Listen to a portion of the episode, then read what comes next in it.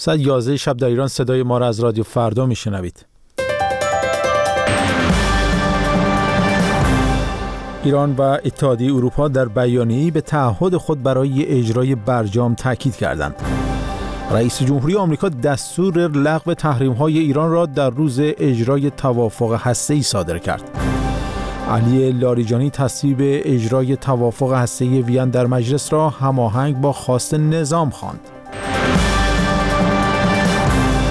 سلام شنوندگان رادیو فردا خوش آمدید. به این بخش خبری من وحید پوراستاد هستم. در روزی که با عنوان روز پذیرش توافق هسته ایران اعلام شده فدریکا موگرینی مسئول سیاست خارجی اتحادیه اروپا و محمد جواد ظریف وزیر خارجه ایران روز یکشنبه در بیانیه مشترک اعلام کردند که هر دو طرف به تعهدات خود جهت اجرای برجام متحد هستند. در این بیانیه اتحادیه اروپا چارچوب قانونی لازم برای رفع تحریم های ای علیه ایران را در روز اجرای توافق ای پذیرفته است. همچنین بر نقش تعیین کننده آژانس بین‌المللی انرژی اتمی برای نظارت بر راستی آزمایی تعهدات ای ایران در این بیانیه تاکید شده. به گزارش خبرگزاری ایسنا کمیسیون مشترک ایران و گروه پنج به علاوه یک روز دوشنبه 27 مهر ماه بر اساس توافق قبلی تشکیل جلسه می‌دهد تا اقدامات لازم را در این زمینه انجام دهد. باراک اوباما رئیس جمهوری آمریکا روز یکشنبه 26 مهر ماه به دولت این کشور دستور داد که تحریم ها علیه ایران را در روز اجرای توافق هسته‌ای لغو کند. به گزارش خبرگزاری فرانسه آقای اوباما در دستور خود خواستار انجام اقدامات مناسب برای اجرای سریع و موثر تعهدات آمریکا در توافق هستی در روز اجرای آن شده است. بر اساس توافق جامعه هستی که میان ایران و کشورهای پنج به علاوه یک به دست آمده روز اجرای این توافق زمانی خواهد بود که آژانس بینالمللی انرژی اتمی اقدام ایران را در مسیر انجام تمامی تعهداتش تایید کند.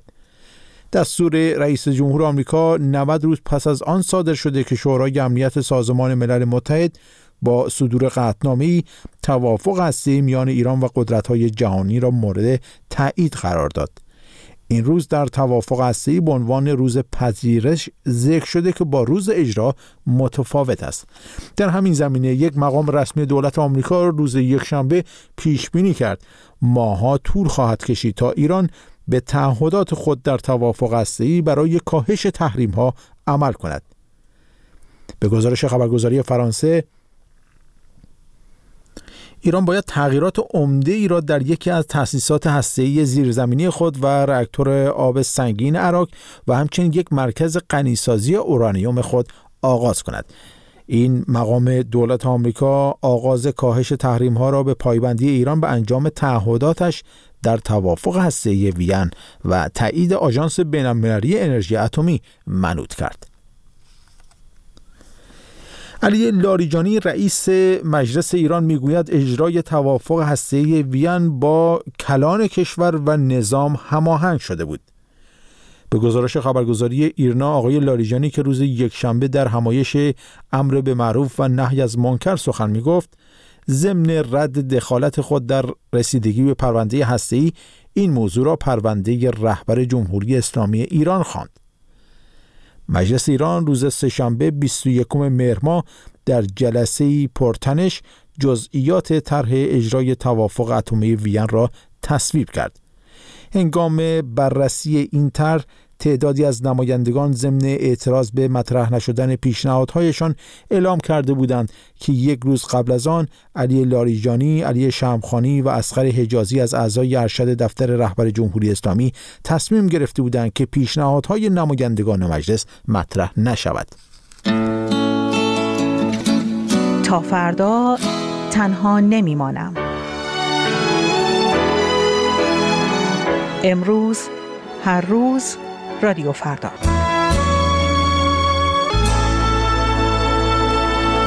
در ادامه شنونده مجله هفتگی دات کام خواهید بود. کاری از همکارم مهدی احمدی. من در ساعت 23 و 30 دقیقه بار دیگر با شما خواهم بود. به خلاصه خبرها. دات کام دریچه رادیویی به دنیای مجازی. سلام. من مهدی احمدی با برنامه دیگری از سری داتکام با شما هستم. گشت و گذاری رادیویی در دنیای اینترنت و فناوری های جدید اگر مصرف کننده موسیقی هستید دنیای مجازی حالا برای شما امکانات مختلفی فراهم کرده تا همیشه و همه جا به موسیقی مورد نظرتان دسترسی داشته باشید اما این امکانات مجازی برای تولید کنندگان موسیقی چه دارد؟ با من در این برنامه از دات کام همراه باشید تا با هم پرونده پخش موسیقی آنلاین را ورق بزنیم.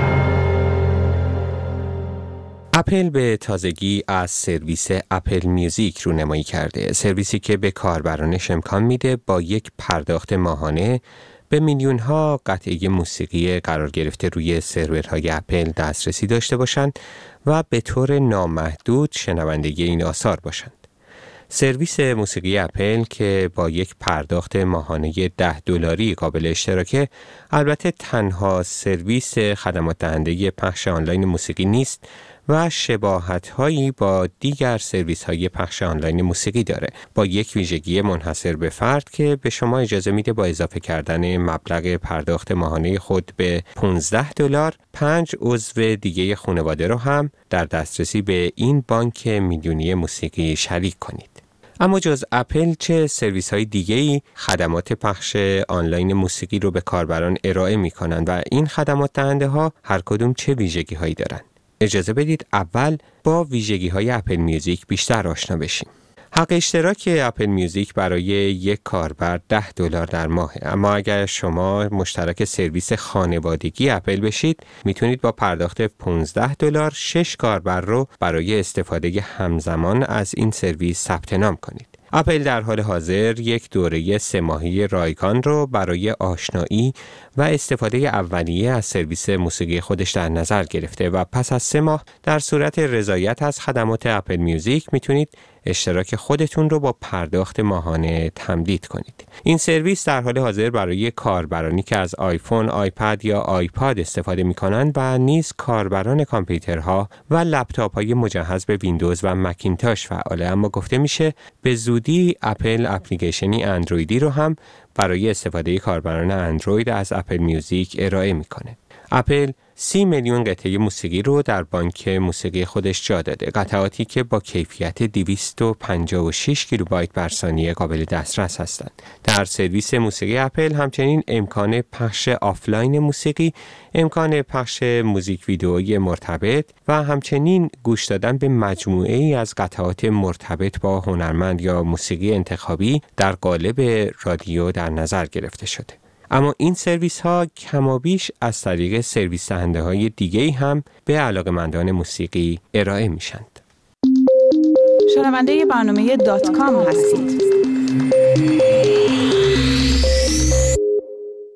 اسپاتیفای یکی از مشهورترین سرویس دهندگان پخش آنلاین موسیقی اپلیکیشن هایی برای اندروید و آیفون و نیز رایانه های شخصی داره و همچون اپل بانکی مشتمل بر سی میلیون قطعه موسیقی رو در اختیار کاربران خودش قرار میده. کیفیت قطعات ارائه شده از طریق اسپاتیفای اندکی بهتر از اپل یعنی 320 کیلوبایت بر ثانیه. همچون اپل اسپاتیفای هم امکان پخش آفلاین موزیک و گوش دادن به رادیویی از مجموعه آهنگ های مشابه و مرتبط با قطعه انتخابی رو به شما میده و همچنین مجموعه‌ای از پادکست های رادیویی و کلیپ های تلویزیونی رو هم با خودش داره.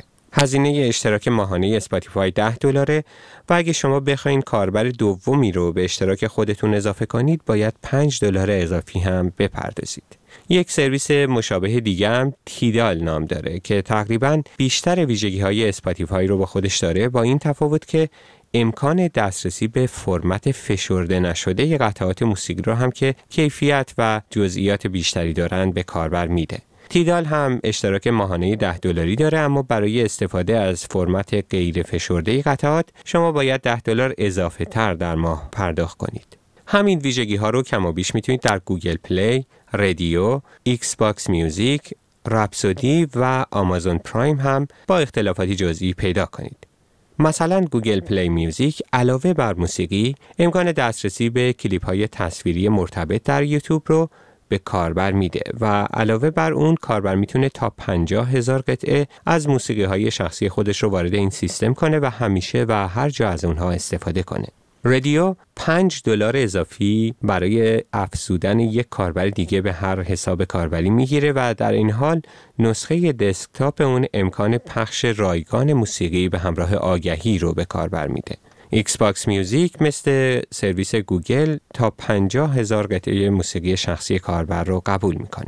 و ویژگی منحصر به فرد رابسودی که البته فقط در آمریکا مشترک میپذیره اینه که دو میلیون قطعه موسیقی بیش از هر سرویس دیگه‌ای به کاربر عرضه می‌کنه 32 میلیون قطعه موسیقی رابسودی همچنین مثل اپل این امکان رو به کاربر میده که با پرداخت 5 دلار اضافه مشترک بسته خانوادگی بشه که امکان استفاده همزمان 5 کاربر رو فراهم می‌کنه.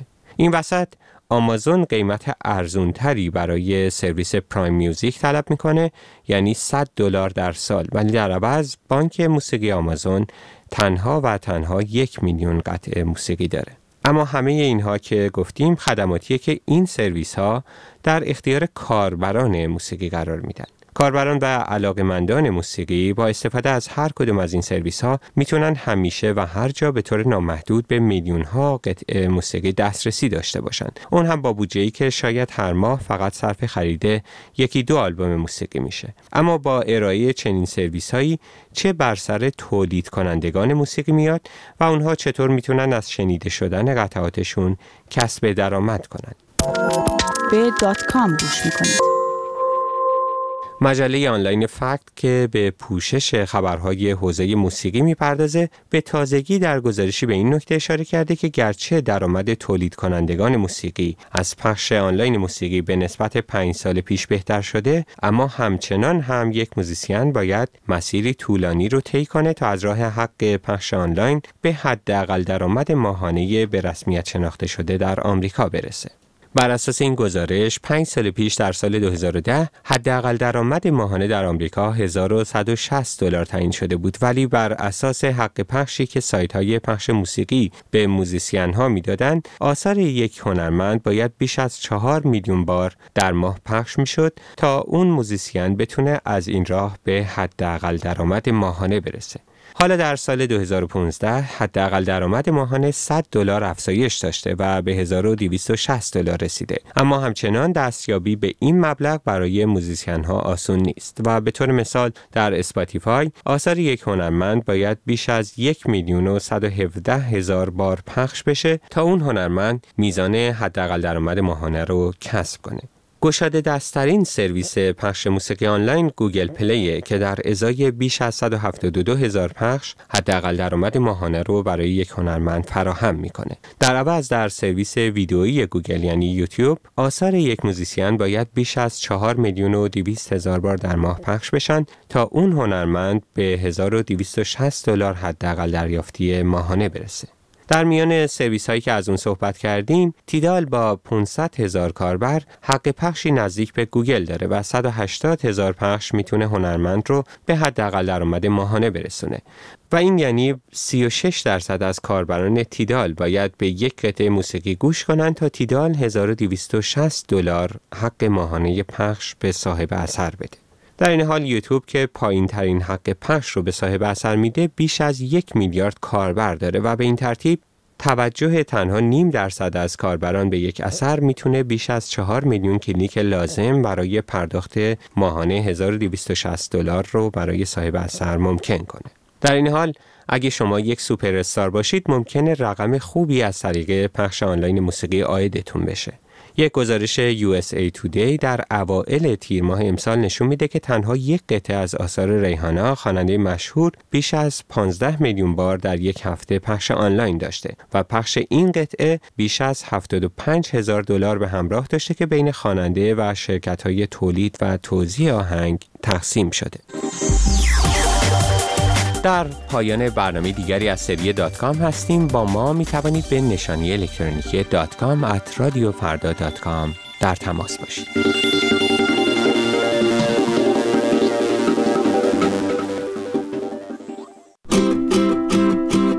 صفحه رسمی رادیو فردا در اینستاگرام. instagram.com رادیو فردا.